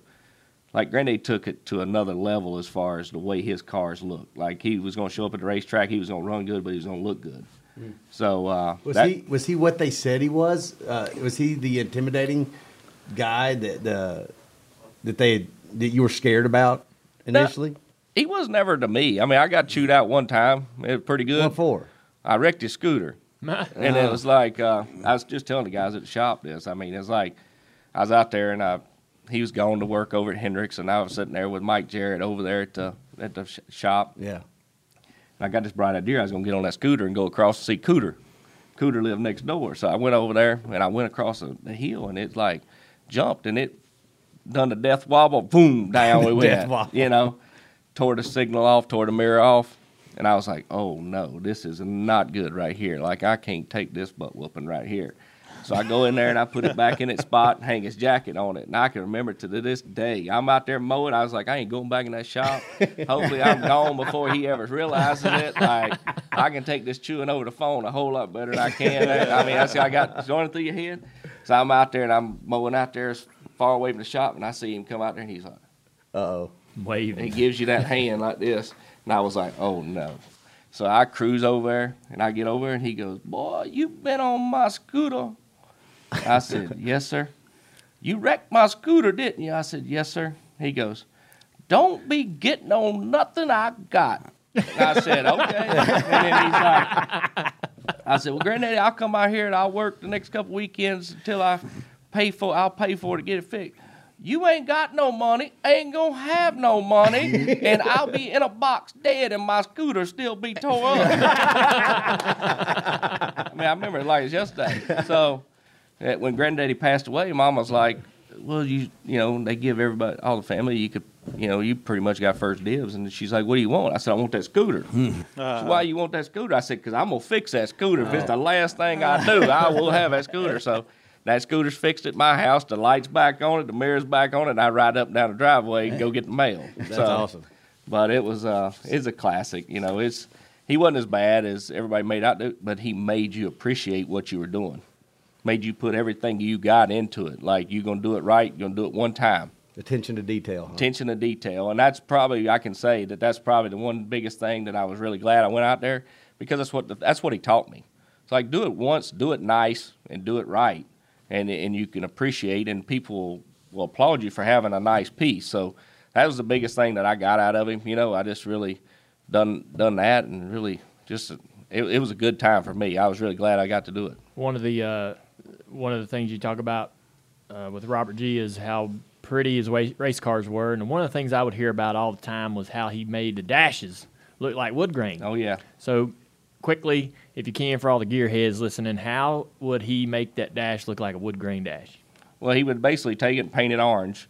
Then he would take the torch and take the soot off of it and blow soot across the dash, and then take a rag and wipe it. And, I mean, it looked just like wood grain. Like, it was one of the... And then he'd clear it? Yep, then he'd clear over it. Yeah. So he was a signature of stuff like that. I mean, that... You can get into a whole nother series of stories of him, of like him and Buddy Parrott, the DieGuard years. Like, I've had so much fun just going over there. Like, one night we went to Buddy Parrott's house, and I think Todd was probably 20.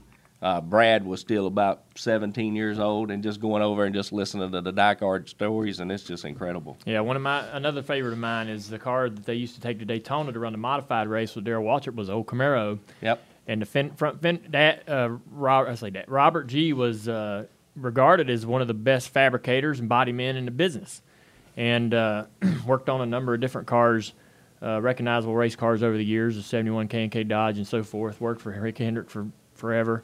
In their body shop. But one of the things they did with that modified on the front fenders, they're big old humps. Oh, and yeah. They took a fender off a Volkswagen and fabricated that into the body of that Camaro. And yep.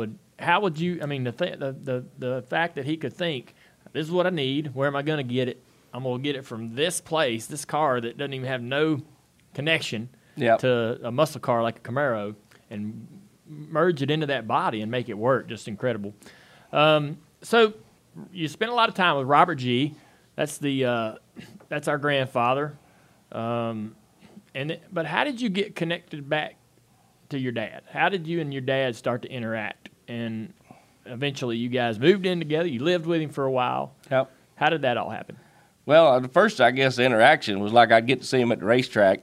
Like that was probably the first incident. Like I went to Darlington with Granddaddy for the first time. That was probably one of my first races because it was close. I think I went to Daytona in 88 for the July race, but I never got to see the racetrack. And then in 80, I guess it would be, 87, I think I went to the track, Darlington. And it was kind of funny because, like, all these guys are over there. You went with a box truck with an open trailer, you know, so that's how you went. So we're going down there. I'm over there waxing on the car, and I can remember Daddy, I'd look over there, and he'd be over there right beside him. But that time, like, there was a feud between Bodine and Earnhardt. Yes. So I'm sitting over here with all this Levi Garrett stuff on. But Granddaddy pops is over here with all the Goodrich stuff. And I'm over there polishing, waxing the car. It was the old Nova that's down there at Hendrick's now, and polishing it. And they're like, what are you doing over there, boy? I said, I'm over here polishing this bumper because this is all y'all going to see this weekend. So I started talking smack right then, you know. That's awesome. We ended up, we won the race. Bodine won the race. Wow. So Granddaddy gave me every hat, every trophy we had. I'm like, I ain't 4'10", but I got this armload of stuff, and I've walked a long way around Darlington just so I could walk by their truck. Yeah. And I said, is this what you boys are looking for? And they're like, you keep on and you're going to get it, you know? And I was like laughing, and Granddaddy's like, y'all leave my boy alone. Well, just so happened the next week was like, or next couple weeks was like Darlington or Bristol. So I go into Bristol, never been to Bristol. You have to unload everything, take it down in there. So I'm down in there. Well, I started talking my smack again. Well, Rick Boss, he comes over there. Come here, boy. He grabs me, takes me over, rips my shirt off, cuts my shirt off of me. I got my Levi Garrett shirt. He cuts it off of me, takes my Levi Garrett hat, pours kerosene on. They light it on fire in the middle of Bristol. God dang. Oh, yeah. Aggressive. I'm sitting there with a pair of jeans. You know, they all gone to tech, so I'm standing over by the truck by myself, and I'm standing there with no shirt on, nothing but a pair of jeans. And they're like, I'm like, that was all the clothes I got. So they're like, well, here. And they get this Goodrich shirt, and they throw it on me, and they're like, all right, now you look like something. Oh, my gosh. So Granddaddy comes back, and they're like, we fixed your boy up. We got his head right now. So that was kind of like he's like, y'all need to leave my boy alone. I'll be having to hear about that shirt all the way home. You know, but that was kind of like our first interaction, to be able to see each other at the racetrack and was just racing. And then at that particular time, you know, I'm 16, 17, same deal. Like you're chasing uptown, cruising. You're trying to be a teenager, but at the same time, I'm driving to Hendrick's every day after school, trying to do whatever, learn whatever you can just to be around race cars. And then we were building a house. Mom and my stepdad were building a house in Mount Pleasant. So I was driving from Mount Pleasant to Kannapolis to go finish school because I didn't want to change schools because everybody I'd went to school with my whole life, I didn't want to, like I had I had basically a year and a half left. So I'd drive from Mount Pleasant there every day. And then it was like I was living in the travel trailer. Like we bought 5 acres where it had a trailer. And then you had a travel trailer. Well, I was living in the travel trailer, and Mom and Stepdad and their two brothers, they were living in the trailer. So basically, we got into it because, like, one's working first shift, the other one's working third shift, and they wanted me to babysit as soon as I got home.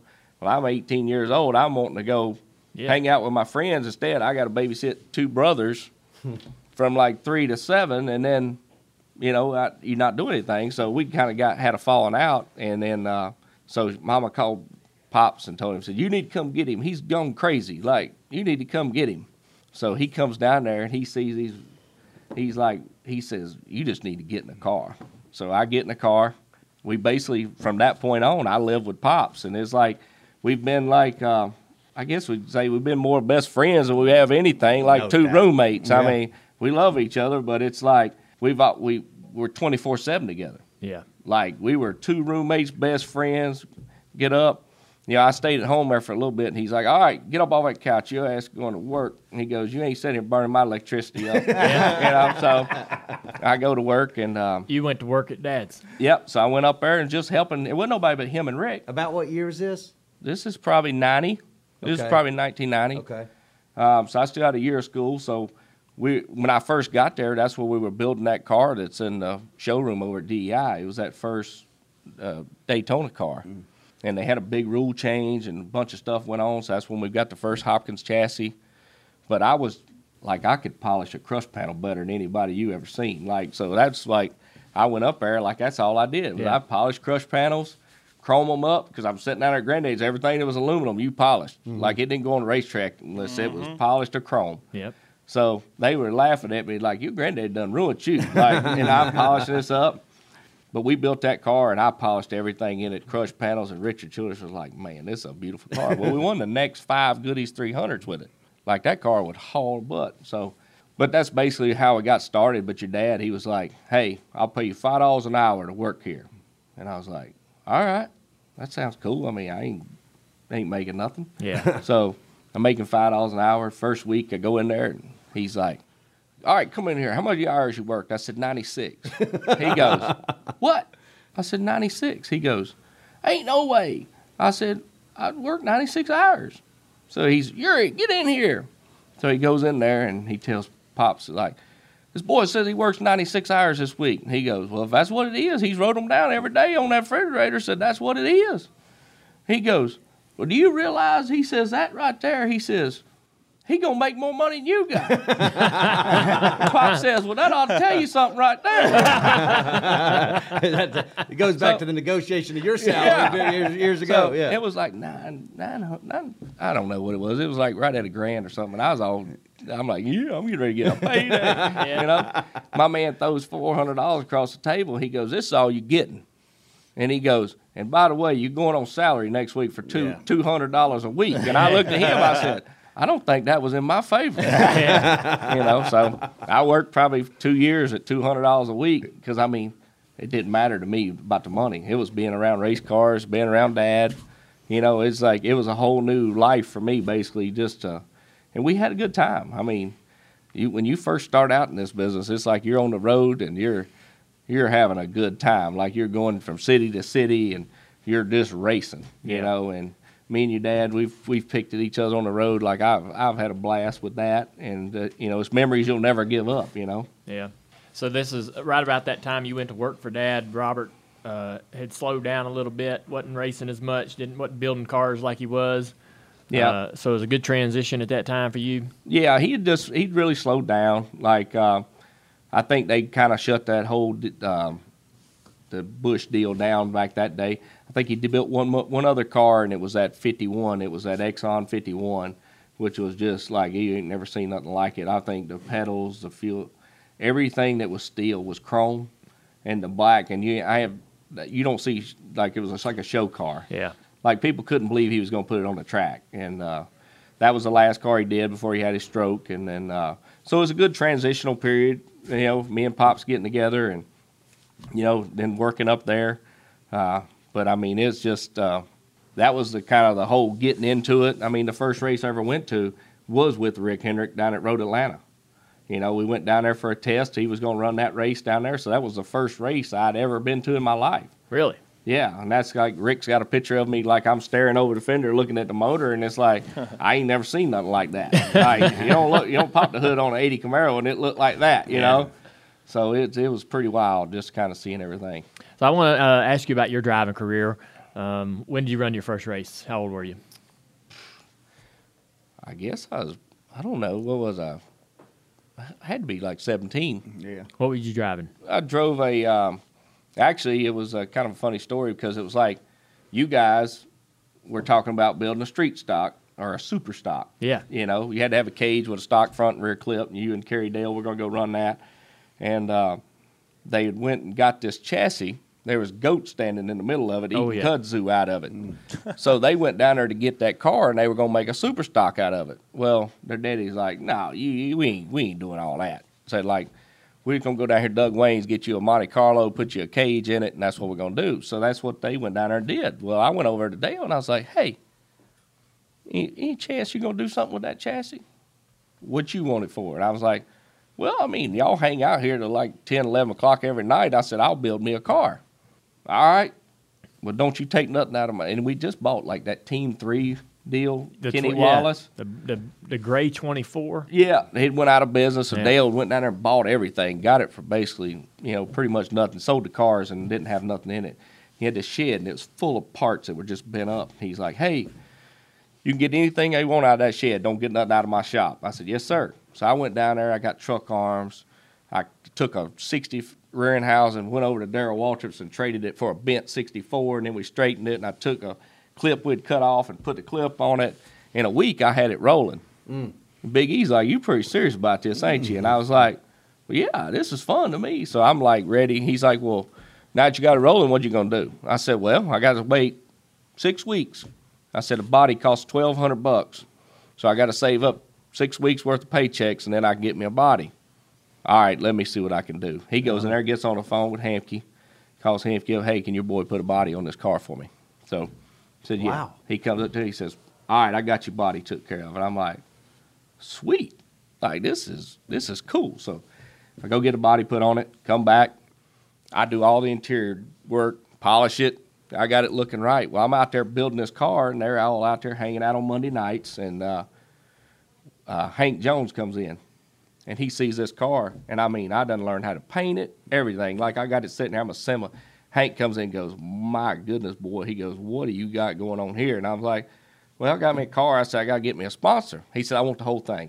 Wow. Said, he said, go to Simpson, get you a driving suit, go get you a helmet. What? He says, I'm going to have Sam Bass draw. Does this piss you off just a little bit? No. He says, Sam Bass is going to draw you up a car.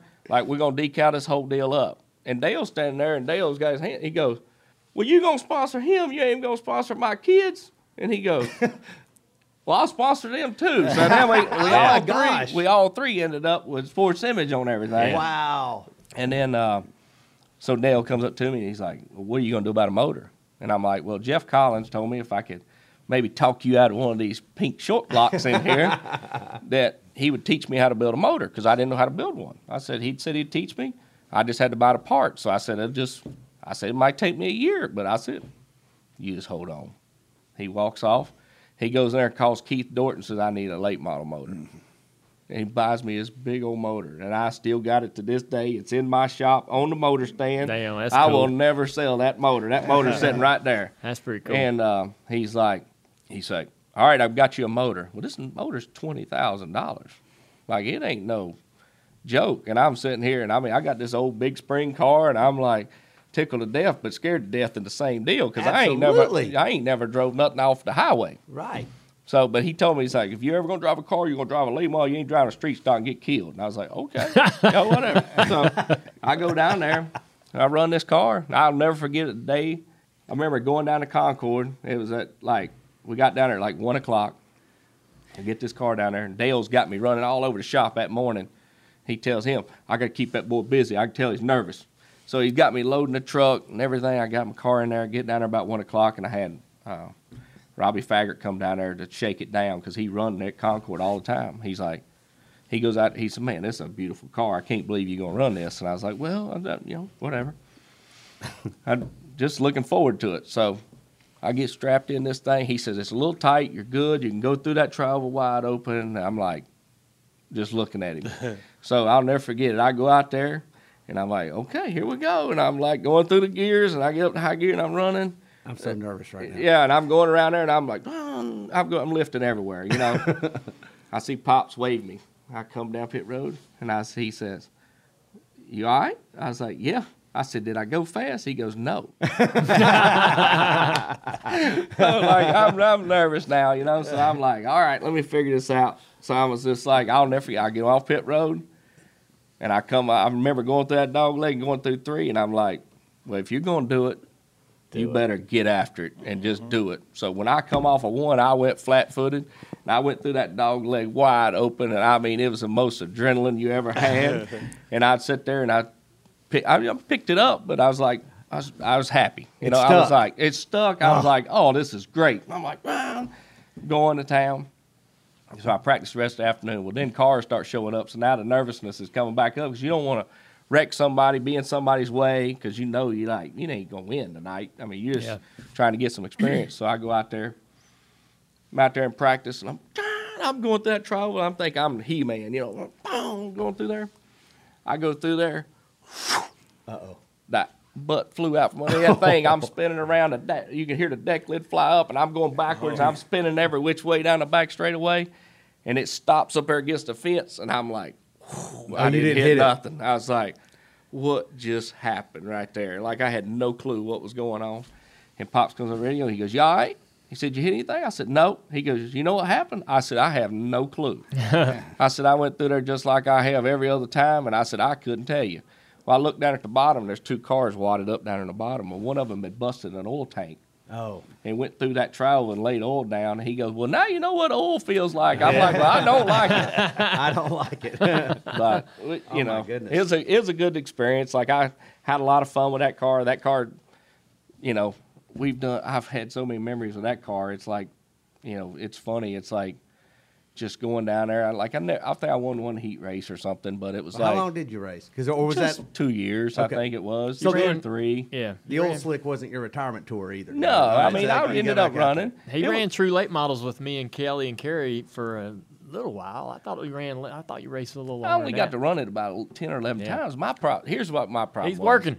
I'm working. He's working. So I'm running a 12 race. I'm doing 12 races during the summer.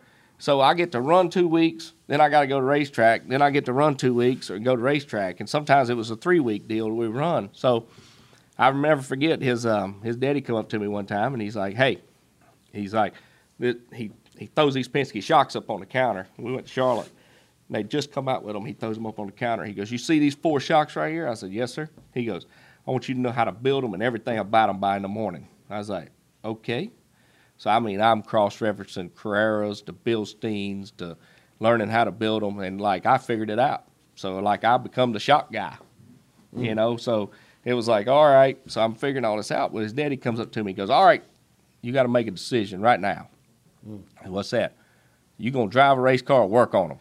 And I just kind of looked back at him, and I was like, well, I don't know. What do you mean? Well, you're going to have to pick a point. Either you got to go full-time driving or you're going to work on them. And I said, "Well, my last name ain't Earnhardt, so I'm just going to work on them." I said, because I said, chances of me making it are slim. I said, and as much as I know about the shocks and everything else on these cars, I just work on them. I'll always make a decent living by working on them.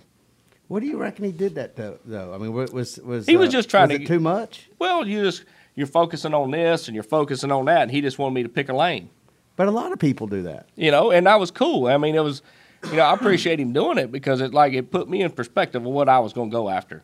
So, like, my goal was, you know, I was going to be one of the best crew chiefs, go win races, and do that. And that's what I was. I mean, me and Pops, like, we won a lot of races together, and it's you know, through Big E or if it's through you guys, Steve Park, you know, we've had and I've grown through all the drivers that's come through there. So it's been a really, really cool deal to grow up in because I got to build my own car, learn everything there is about it, so I can do anything on a car. Yeah. Well, then I go and apply myself to the Busch car and then learned about shocks. And it's like, and then Alba, which is over Hendrick Motorsports right now, well, she was the GM rep that would come and put a pie system on your car.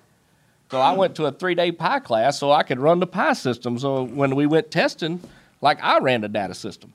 So, like, I could sit there. So that's why I like kind of like the engineering side of it, how it kind of got me involved in that, you know. Plus, don't you think as you know, as you went on in your career as a car chief, crew chief, having some sort of driving experience when a driver's talking to you about how the car's handling, what it's doing, helped you? Oh, absolutely. I mean, if you're in that driver's seat and you can actually understand when they talk about how it's light and doing stuff, and, you know, because if it don't feel right, you're not going to go fast. So it helped me out a ton. And then you could go try things. Like if when I was doing the shocks, if I wanted to try a shock, I could go feel it myself. Mm-hmm. Like I understood what it was doing. So that whole deal, anybody, that's why that, you know, every good crew chief has been driving at some time. Did you guys say you raced against each other? We did. We ran against each other a time or two. Myrtle Beach once or twice. I don't even remember. I think we might have done it twice. Like I think when I went down there on a weekly show one night, me and Two Beer drove down there, Kevin, and we drove down there running Winchie, and then I always tried to run the bush. They had the bush race, and then they run a late model stock race right before the bush race. So I would always take my car down there and try to run that race, and then get out of the car and then go over there and change tires. Oh, wow. Yeah. And I remember you went to Willsboro to try that one. Yep. I went up there to Willsboro. Like, I sucked up there. Like, I spun out. I did, too. I mean, it's a tough place. But we had a good time. I mean, it's like nowadays to say that you've been on North Willsboro, I mean, there ain't many people say that. So it's like it's a really unique, like you don't understand it till you drove on it, how it goes downhill into one, so the car's trying to spin out, getting down into one, and then you're kind of going uphill. You can't even see the apex because you got to go over a rise before you go into the corner. Really? It's really on the side of a hill. You know, you talk about that track at North Willsboro going uphill and downhill. It's pretty pronounced. So I talked about it at the start of the show. I want to get you guys back on here so we can talk more about Bud Days, HMS Days, what you guys are doing now in your lives. Fury. All the fans want to know about that. But before we let you go, I want to get, you know, we got Daytona 500 this weekend. I want to get your guys, your first trip to Daytona. What do you remember? My first trip to Daytona. Man, that's a hard one. Because, I mean, we won the race. So, like, it was 91. 91? That was 91. That car you were talking about, right? Because it was like, because in 90, me and Dale Jr. watched it with Martha up at the lake house. Because I helped build that car, but I didn't get to go. Because of school, so we watched it up there. In 91, I finally got to go.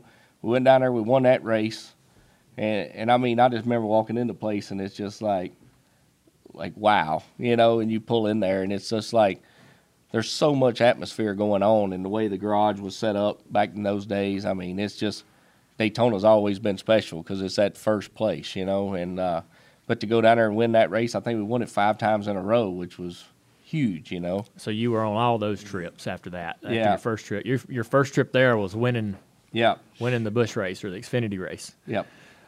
Tony Sr., your first trip to Daytona. 1976. Yeah. So what was that? Well, your dad wanted to go run Daytona. All he had was a little old short track car that he ran up at Hickory. So we got Harry Hyde Jr. to come up and put a Pontiac front end on it. It was a Nova, and we put a Pontiac front end on it because they said Pontiac was better. And back then, they took plenishing hammers and hammered the fenders out and all that stuff. So the car was still a short track car in the back, had big old fender wells, everything in the back. We tightened the front all up. The front looked like a speedway car was supposed to look, and the back, it was just old Hickory car, you know. So we went down there, took everything he had in the back of a stake bed, 1-ton truck, open trailer. Went down there. All the big guys ran that race then, you know. You had Cale in it and Darrell and Bobby and all those guys was in that race. Went down, qualified 13th, and was happy as we could be. Broke. None of us had no money. All 4 of us, we had 4 people. All 4 of us stayed in one motel room. And we put a case of oil in the back of the truck when we left. When we got back, we had 1 quart left. That's how much oil it drank. The truck. So, yeah, the truck. So, but we had a big time. We was down there for like 12 days, 11 days, something. You was there for a long time back then. But, you know, we had a good time. We the spoiler wasn't right when we got there, and we took it back to the motel room because they run us out of the garage. So we took all our stuff and drills and hammers and everything back to the motel room. We built a spoiler in the room, drilled the commode seat full of holes. As you do. That's what we was holding on. We set it on the commode and drilled the holes and stuff. That's a good workbench as any right there, boy. But we qualified 13th, finished 13th, and we all come on back home and That was the first time. Yeah, I remember you're running in the top 10. You know, I'm hearing this story from you for over the years, and y'all running in pretty well and had water, got water in the fuel. Yep. Yeah, the car was on an open trailer, been out in the rain. We drove down there. We was in rain going down, and, everything was wide open. Nothing was covered.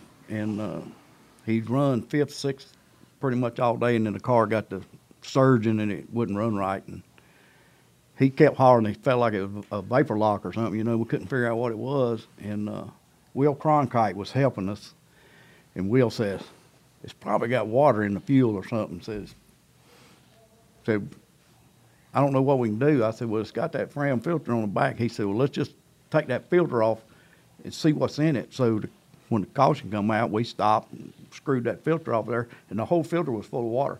So I just dumped the filter and everything out on the ground. Just dumped it all out, screwed the filter back on there. But it took off in. That's where all the water was. So it run after that. So he sat right there and run with them all day, but we never got our lap back. So we ended up losing a lap, so we never got our lap back. We ended up finishing first car on the one lap down. It was 13th. When you got home, what'd you do with the car? You cut the front back off and go back to the short track? Yes, he did. We actually, if I ain't mistaken, I think we took that car to Martinsville right after that. Oh, damn. Wow. You know, y'all, with Robert G, man, he was like a legend. And, you know, I got some friends that work with your dad and stuff and work with him, and always talked about certain things he would say were just so damn classic. And I heard you impersonate him there before. That was good. And it's like, that was a darn good impersonation. But it's like, you know, they always would tell me one of their favorites was, if the mother don't go, chrome it. That's it. What was some of y'all's favorite G-isms, like things that he would say? Oh, my goodness. It's like I showed you that sign that he had over the door forever. And it's like said, everything I like is either immoral, illegal, or fattened. That was like the sign. Everything I like. Yeah. Yeah, he said, we might not always run good, but we're going to look good. That's it. Yeah. That's incredible. I'm telling you, he's a piece of work now. He's like, he named, they had a dog that bought him a Shih Tzu. And about that time, Fatback McSwain, Mike McSwain, he was down there working, and they were working on one of those Charlotte Sportsman cars. And he's down there working with Granddaddy, and Granddaddy's putting a body on it for him, slicking it up. He looks over at Fatback. He goes, Fatback, I'm going to name this dog Fatback after you, because he's just like you. He ain't worth a shit.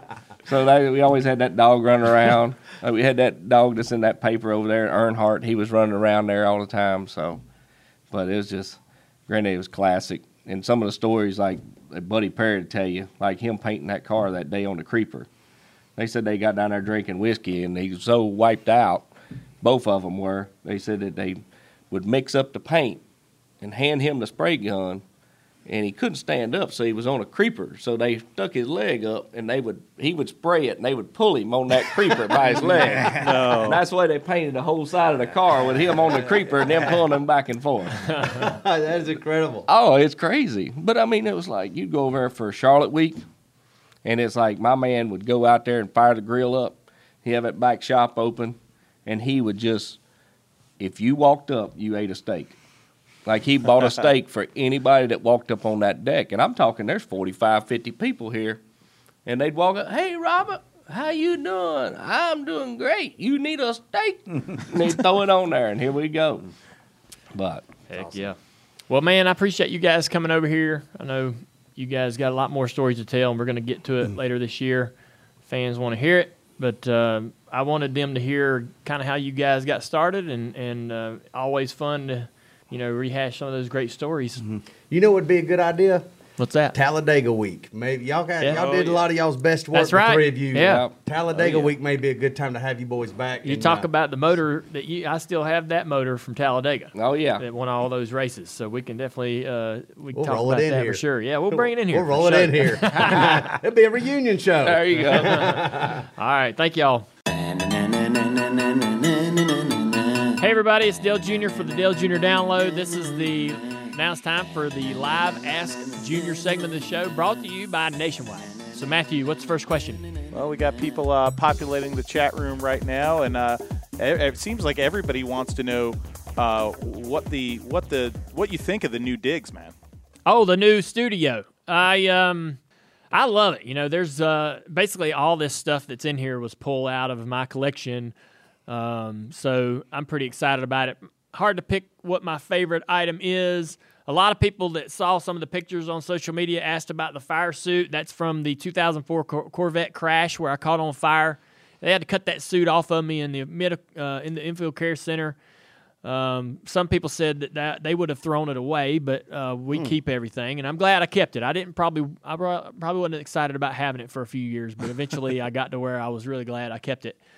The number 2 roof from basically either 79 or 1980, Dale Earnhardt, Osterlin, Monte Carlo. We cut that roof off of a car in a junkyard, painted it here at the shop, got the decals made down the street, $150. We've got a roof to hang on the wall. That's a great idea for any man cave around the world. And whoever your favorite driver is, just go to the junkyard and get a roof. Anyways, yeah, I like it. I think, you know, we were in this, everybody remembers the old studio with the couch, and that was fun and great, but man, we really, Mike and his team put a ton of work in this, and we're going to have a lot of fun with it this year. I'm going to add one more thing. You know, we've been talking and doing this show so far, and you hear race cars being worked on in the background. That's not an accident. We are it's still every bit as much in the race shop, and so that's kind of something we like. We like to hear that stuff. So, all right, Mitch, that's a good one right there. What's your? This is interesting. What's your racing fetish? I don't know if we want to get into that, but what's your racing fetish, or what type of racing that maybe you always wanted to try but never got to? My, I guess if racing fetish. Yeah, that's a weird. Thanks, Mitch. Thanks, yeah, Mitch. I would say that my, I wish that I was racing or had the chance to race in the 70s. I think from 75, even before that maybe, but 75 to 80, the bodies of the cars, the manufacturers, all that stuff was cool. The clothes were cool.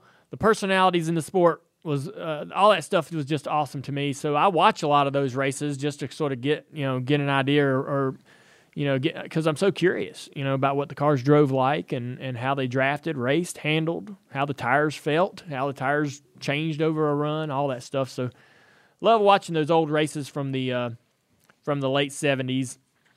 Once they changed bodies in 81, that was still pretty cool to me. But man, those old, you know, big Monte Carlos and Dodge Chargers, the Laguna, the Oldsmobile 442, those cars are amazing.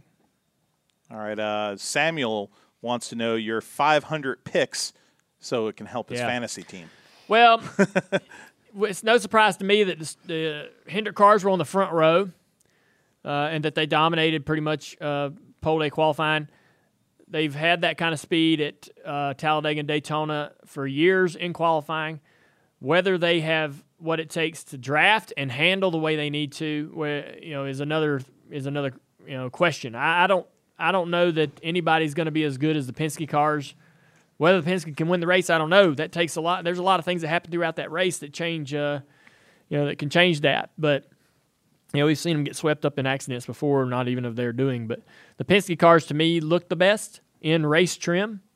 Like I said, I'll be there for the duels, and I'll be taking in the action and trying to understand who I think the favorites are. But right now, my money's on any of the Penske cars. TJ Majors is spotting for Joey Logano. The guy's a champion. How's he going to react and race now that he's a champion? Probably with a whole lot more confidence. And so I think that he's coming in with the most confidence as anyone else, and he's got a great spotter that I've worked with for a long time. So if I was having to pick a driver today who would win the Daytona 500, I would put my money on Joey Logano. I think Brad Keselowski will be in the mix as well. New spotter there too with Coleman Presley. Yeah, so that's could that be adjustment. A plus or a minus? We'll know later. But Blaney had a great run there over the last year, and he could be a contender. You saw how Paul Menard ran in the Clash, which is basically a Penske car. So I think those cars look the best. Jonathan Moore wants to know who is the best raw talent. Good Lord. That you've ever raced with. So raw talent to me, you got to define that, I guess. And raw talent is a guy that basically doesn't know anything about racing. You put him in a car and he's fast. Yeah. Like how does he fast? Well, he's got raw talent. All right, so he has an ability that it's not learned. One guy that I thought had raw talent was Shane Meal. Shane Mill, to me, just knew how to make a car fast. He might not have always made the best decisions on the racetrack, and that was something that would be learned over time, like anyone else. But when you put him in a car, he can get more out of that car than I think most people did. So that was one guy that I really thought had loads of raw talent. I can't say whether my dad's talent was raw or learned. I think another guy with raw talent is probably either one of the Busch guys, Kyle or Kurt. I think those guys had driving ability before they really knew how to drive and learned how to drive and learned how to make good judgment on a racetrack. I'm going to think of about 10 or 15 more throughout the day now that I've been asked this question, but that's probably my answer so far. All right. Albert wanted to know, how's dad life treating you? We've had a break now, so we haven't had many ILA updates. Well, I've been posting on social media so people can see a little bit about how Isla's doing and what we got going on. She's doing great. Dad life's great. I'm loving it. I'm in the middle of it. I'm doing, I'm doing my part, and so it's great. I really would need more specifics, I guess, as to what people would want to know about dad life. But it's fun. Everything I hoped it would be. Isla is just an incredible individual and such a personality, and she just that shows more and more each day, and she's more and more fun each day, and she's starting to understand how I think we were enamored with her right out of the gate. Now I think she's starting to have that with me and Amy, and she's starting to want to be around us and enjoying us as much as we've enjoyed her, which is really cool.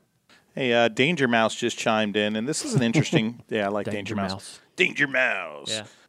Would you ever consider – you've got a lot of different cars and some hot rods, that cool old truck that you got. Bringing any of your cars to like car shows or Hot Rod Drag Week or whatever? Well, Ray Everingham has this car show every year. Yeah. We send a couple cars over there each year. So my cars go to some places, but, I don't know. I haven't really – if I can't go do it because I'm usually working or doing something else, so Sonny or some of the guys on the property might take the car somewhere. If we're trying to sell something, we might take it to the Charlotte Fair or something like that. They go to the Charlotte Auto Fair at the track every year. I've tried to get over there the last couple of years and since I retired. I can just see you in a little lawn chair next to your car, out, chilling out. Selling some old parts, selling some old wheels and crap. Sure. We have the best thing we do is basically we take the snake in the cooler and put a free drink sign on it and videotape everybody. Fake snake. The fake snake. Yeah, let's get that straight. Has Sonny ever gotten you with a snake? Yeah, a couple times, yeah. So there's rubber snakes that are, you'll find them all over the place around the property, and they keep moving. All right, Devin wants to know, where does the Elvis car, Richmond 2007, rank with some great schemes, maybe like the Grey Ghost that's behind you right there? I went and signed autographs in Indianapolis this past week and signed a handful of those Elvis cars, and it surprises me that I see so many of them. We ran that car one time, and we blew the motor. We actually were running pretty good, I think top five all night, and the motor blew, and we didn't get a great result. And usually when the car doesn't finish well, I don't see a lot of those special paint scheme die-casts being brought around for autographs. But for whatever reason, obviously, I think it says a lot just about Elvis's fan base and the people that support or follow him. I was a big Elvis fan. My grandmother, Martha Earnhardt, was a huge Elvis fan. When I would go to her house as a little boy, she had figurines and pictures and just stuff all over the house with Elvis Presley and his music playing all the time. So I became a big Elvis Presley fan. It was a big deal for me to be able to drive that car that night.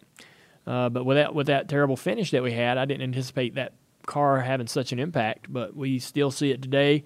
Fans still carry it around. And I think it says more about Elvis than it does about anything else. Yeah, because he was such an icon. And even today, still a lot of people support him and think, listen to his music. I still do. I have a lot of Elvis music. I got a room in my house dedicated to Elvis. I'm almost ashamed to say.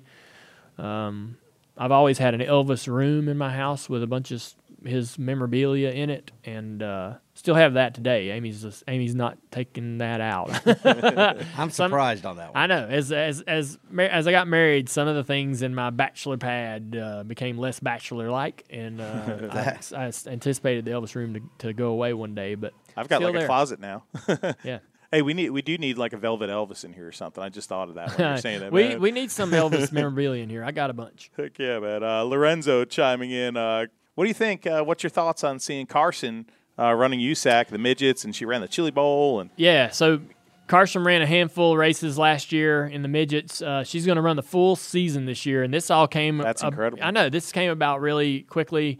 She was sponsored by Pristine Auctions last year. She wanted to run more. Kelly, her mother, said, you need to put together a proposal. She, Carson, put together a proposal, gave it to an agency who sent this proposal around and got enough attention for sponsors to come together, a good handful, 2 or 3 different sponsors. Brandt is one of them that sponsors our race team here. Nationwide's one. But she got a handful of people interested through this proposal that she created to be able to fund the entire season with Billy Boat and Chad and those guys who are tremendous people. She's having a lot of fun. She's in great company, in great hands with the Boat family, and I'm going to be watching a lot of midget car races on my laptop or my iPad here this year, and I'm excited about it. I watched her just the other night, and she's learning as she goes, going to all these new tracks, and it's a bit of a challenge to her, but she's taking it on head on, man, and she's fearless, so it's fun to watch. We have probably the most pressing question we've ever had on Ask Junior. Wow, here. Okay. Get ready, okay? Mm-hmm. Kevin wants to know, what's for lunch today? I don't know. I'm going to be on a plane to Florida. We're going down to meet up with Team Rubicon, who is an organization that goes out to different areas in the country to help with disaster relief. So we teamed up with them and Mountain Dew to help bring awareness to their program, and I'm going to go down there today to do that. So probably just a salad or something on the plane, and probably the same thing coming home. But I'm excited to meet the folks at Team Rubicon. I've been talking to them for several months now, and we're finally going to get together, and I'm looking forward to the day. All right, last question from Bonnie. Did you watch the Grammys? And if so, what was your favorite act? No, I didn't. Amy put the red carpet stuff on, and I leave the room, man. I cannot take that, the chitter-chatter about the dresses and who's wearing this. What I think this person's coming in, and they're going to dress like this. No, they're not going to be dressed like – I'm like, why are we debating what they might wear? I just can't take it, man. So I left the room. Yeah. I mean, congratulations to everyone who wore it best. But I'm good. And right. we debate like that about Mike Davis, by the way, before he comes in. What's Mike going to wear today? What's Mike going to wear today? Is it going to be like that? Is it going to be Western wear? Is it going to be more Metro? Is he going to wear his chaps? Whoa, now. I don't want to think of you in chaps. I didn't say only chaps. Is he going to be most chaps are. Is he going to wear a Bama jersey? Oh, that'll look good. Yeah. All right, man. That brings up a question. Why is it bad to wear jerseys now? Everybody's saying you can't wear jerseys just walking around in public. I'm with that crowd too. There's a growing. Everybody's too cool. Yeah, they can't wear like basketball jerseys or football jerseys or hockey jerseys out. I love hockey jerseys out in public. Yeah. Can I wear a hockey jersey on the show one day? At a game, it's good, but apparently there's a growing group of people that feel like they should not be worn in public. Hipsters. I guess. All right, Ask Junior presented by Nationwide. Got to thank Nationwide, of course. Absolutely. That's right. Well, I hope you guys enjoyed it.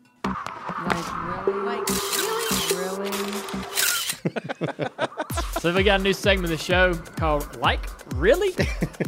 And the host of this part of the show is Leah Vaughn, who is a new member. Yeah, of the Dale Jr. Brand team. Of the Dale Jr. Brand team. And Leah is, I'll just let you tell everybody. Yeah, who are you? Why are you here? It's a loaded question. Yeah. I spent last 7 or so years in drag racing and decided to come join you guys on this side. Nice addition to our team. Yeah, so what do you think you're going to bring to the table for the podcast this year? All the social media stuff. So we want to do live polls. We want to bring everybody kind of inside our studio. So that's kind of our goal this year. Awesome. Fantastic. All right, so tell us about Like Really. Like Really. Man, it's been an interesting start to 2019 in social media already with the egg going viral on Instagram. That's so weird. So weird. Silly. It made me question everything I know about social media. Yeah. It's got 52 million likes on Instagram. Like really? Yeah. Damn it. Right. So we moved on to the egg, and it's now a baguette. like the crusty bread. Oh. Have you seen that? Oh, that's the viral thing now? That's what's happening on the internet right now. A baguette. If baguettes could move, how would they move? So yeah. There's four options. It can move like a worm. It can gallop. It can go end over end like a robot. Or it can crawl like a caterpillar.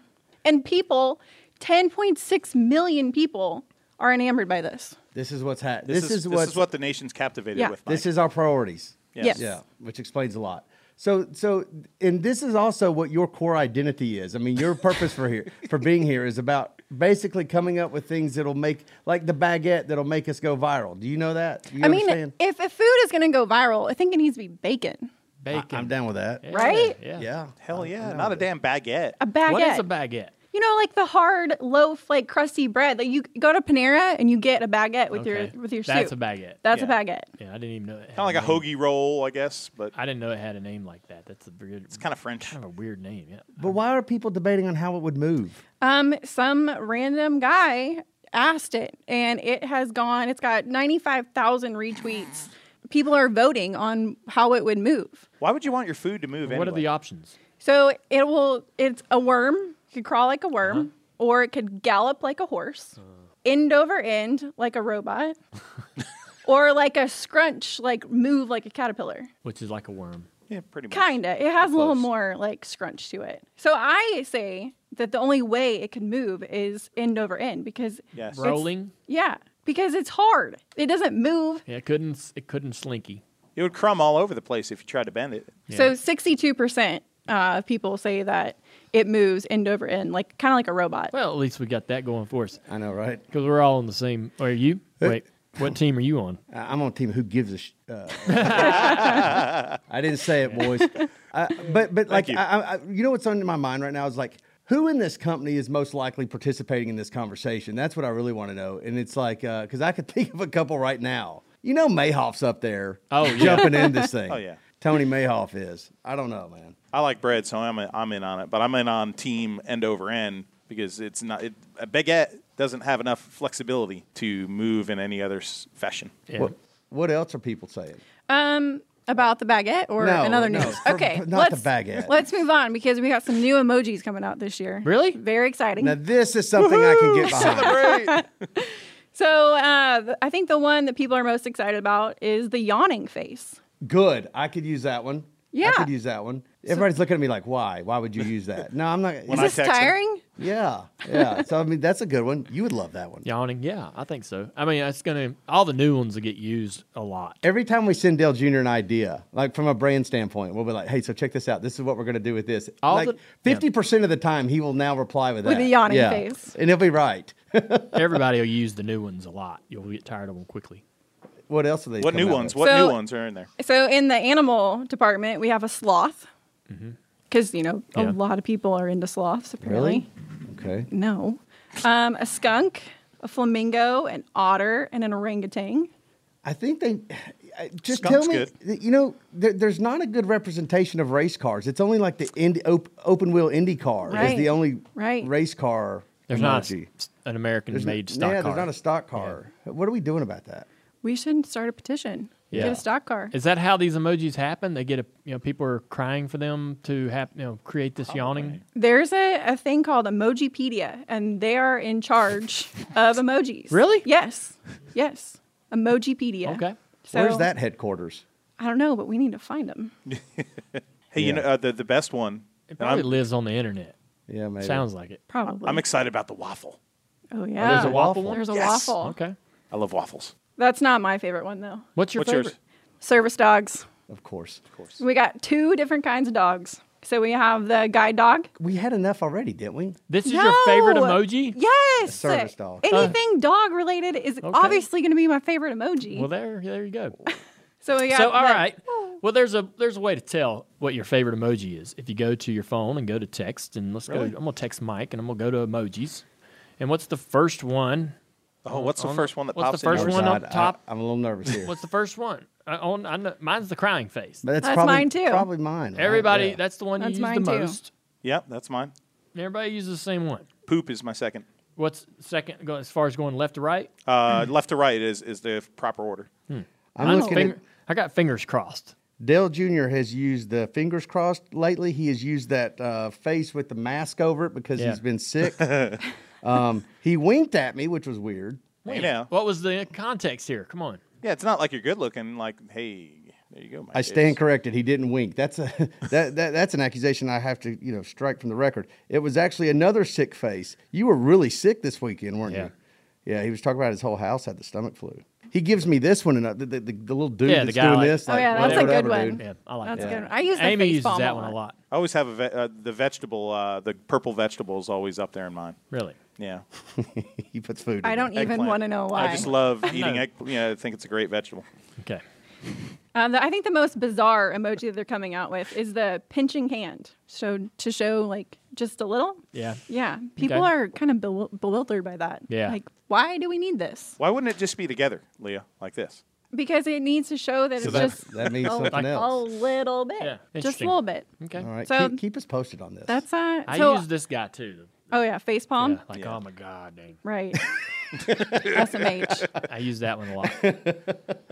All right. So that's what's exciting. I like it, man. New emojis. I get excited about emojis. I use them a lot. Mike's not much of an emoji user. Well, I'm not much of a texter. He isn't. Mike does use the, where you can highlight, you can kind of highlight the text in either thumbs up it, thumbs down it. Oh, yeah. Yes. I like that. Give it a heart, give it a ha-ha. He uses that a lot. Yeah. If I could just text in GIFs, I'd be happy. Yeah. You are like the gift god. Man, I love a good GIF. Yeah. There's some that would say you're not even pronouncing that right. That's how much you love it. I know. The GIF versus that. GIF. Yeah. That'll be the next viral conversation that means absolutely nothing to the actual the America fabric. Cool. So this is like really, and we're going to do this every week. Hopefully, if the internet provides some content. I don't think they'll let you down. Keep coming, bud. White flag, bud. White flag right there. White flag. I want to ask all of you a question. All right, you ready? What happens this Thursday that makes the long, cold off season a distant memory and makes you happy all over again? Oh, baby racing. Is that what it is? What now? What happens this Thursday that makes the long, cold off season a distant memory and makes you happy again? I guess the duels. Valentine's Day, you idiots. Oh, shoot, I forgot. Jesus, you're married. Oh, man, I forgot. Come on. Oh, my bad. Come on, you knew I'm used to being on the road. I didn't even know that. Valentine's Day. You don't like Valentine's. I'm not a fan of Valentine's Day. I hate that holiday. Anti-Valentine's Day. The great thing about Valentine's Day for me was... No, tell me. When it's over? Oh, no. So I don't like it because it's like an obligation. Yes. And the great thing for me was that all Amy and I would do, and she was great with it, we would just drive to a drugstore. Mm-hmm. And individually go into the drugstore while the other waits in the car. God. How romantic! And get candy for each other and bring it out, and then go back to go back to. We were usually at Daytona, so we'd go back to the bus and then give each other their candy. That was our house. That was our. I'd take her to dinner. Anyways. It ends up being a more stressful holiday. I mean, like if it's going to be a holiday, it's nobody's birthday. No. It's nothing significant that happened on that day. I think. But it's like, it's stress. Single people don't like it. Couples don't like it. Like, I'd rather just be nice to my wife. I think we're going to find out a lot more people like it than we think. It's so forced. Like, I would rather somebody, like on a random Tuesday, surprise me with a box of chocolate, flowers, take me to dinner, whatever. But, like, it's so forced. On this day, you have to do this. Yeah, right? Yeah, just be nice to your significant other or wife every day. Is that why you were thinking racing about Thursday? Yeah, because Tuesday I'm going to be really nice to my wife. And Tuesday. Thursday, I'm going to be more concentrated on racing. All right. All right. I think the moral of the story is just treat your people right all the time, right? Boom. As Dale mentioned earlier in the Ask Junior live segment, he's heading to Daytona today to meet up with the friends at Mountain Dew and participate in that event with Team Rubicon. For the first time in the history of the Great American Race, the pace vehicle will be a truck instead of a traditional car. And the truck, driving the truck is... Me. Dun, dun, dun. Dale Earnhardt Jr. in a 2019 Silverado. You nervous? No, I would be, but I drove the pace car at Indy last year, and so I kind of know what I'm getting myself into.